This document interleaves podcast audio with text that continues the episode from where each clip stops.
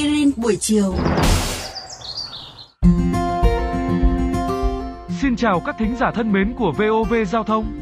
Chúng ta lại gặp nhau trong chương trình Aspirin buổi chiều, phát sóng vào 15 giờ 55 phút hàng ngày. Trần Ai tôi xin báo trước rằng, chủ đề ngày hôm nay là một nội dung có thể gây nhột đấy.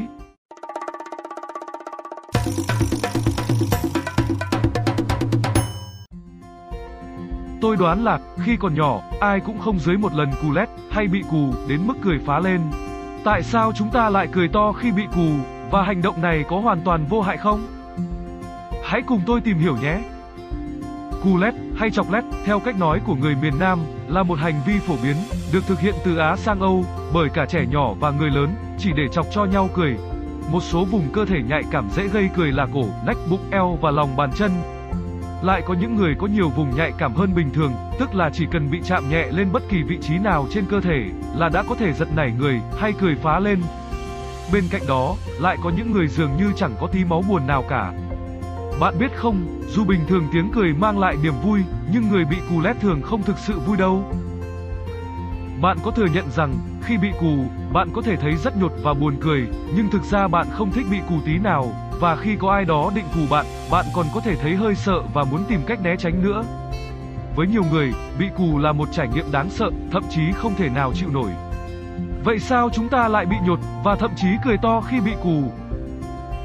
Có một vài giả thuyết được đưa ra nhằm giải thích cho phản xạ này ở con người cũng như một số loài vật khác. Một số người tin rằng phản ứng khi bị cù là phản xạ tự nhiên, giúp bảo vệ cho các vùng cơ thể nhạy cảm, dễ tổn thương như cổ họng hay vùng bụng. Một số lại tin rằng việc cười khi bị cù đơn thuần là một phản xạ của cơ thể khi bị tác động, không phải do ta cảm thấy hài hước hay buồn cười. Điều này tương tự với phản xạ khóc như mưa khi ta thái hành, vốn chẳng liên quan gì đến cảm giác buồn cả. Theo nghiên cứu, hành động cù kích thích vùng dưới đồi của não. Vùng này phụ trách các phản ứng cảm xúc, sự cưỡng lại của cảm xúc, cũng như phản xạ với cơn đau.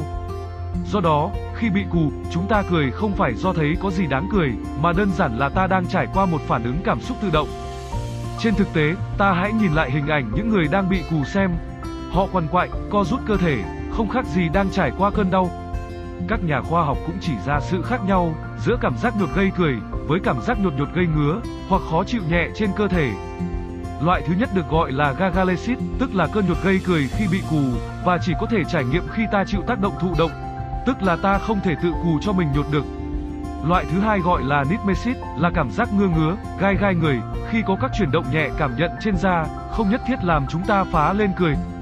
Tự thân chúng ta cũng có thể gây ra cảm giác nhột nhột nhẹ này, giả dụ như khi dùng tóc chọc nhẹ vào tay, hay vùng da sau tay. Do cảm giác nhột khi bị cù là một phản xạ của cơ thể, thúc đẩy bởi các tín hiệu thần kinh, thông thường chúng chỉ xuất hiện ở trẻ nhỏ từ 4 tháng tuổi trở lên, và cũng phải đến khoảng 6 tháng, trẻ mới thực sự bật cười khi nhận ra mình đang bị cù. Đó là do ở những tháng đầu, trẻ chưa nhận biết được chính xác cảm giác nhột đến từ vị trí nào. Bộ óc non nớt cần thời gian để xử lý các tín hiệu mới lạ từ thế giới bên ngoài, thông qua các hình ảnh, âm thanh, mùi hương và tiếp xúc khác nhau.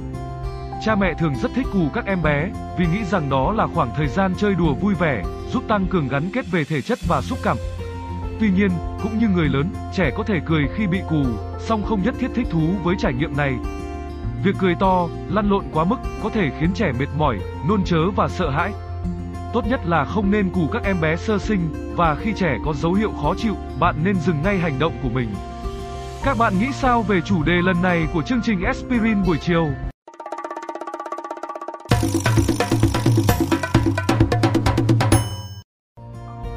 Để nghe thêm hoặc nghe lại các số Aspirin buổi chiều trên các thiết bị di động, thính giả của kênh VOV Giao thông có thể truy cập các ứng dụng Spotify, Apple Podcast trên hệ điều hành iOS, Google Podcast trên hệ điều hành Android, rồi sau đó gõ một trong các cụm từ khóa Aspirin buổi chiều, VOVGT, VOV Giao thông. Xin hãy gửi thư góp ý hay câu hỏi về hòm thư aspirin buổi chiều a.gmail.com hoặc qua fanpage aspirin buổi chiều của chương trình. Rất mong nhận được phản hồi của các bạn. Xin chào và hẹn gặp lại.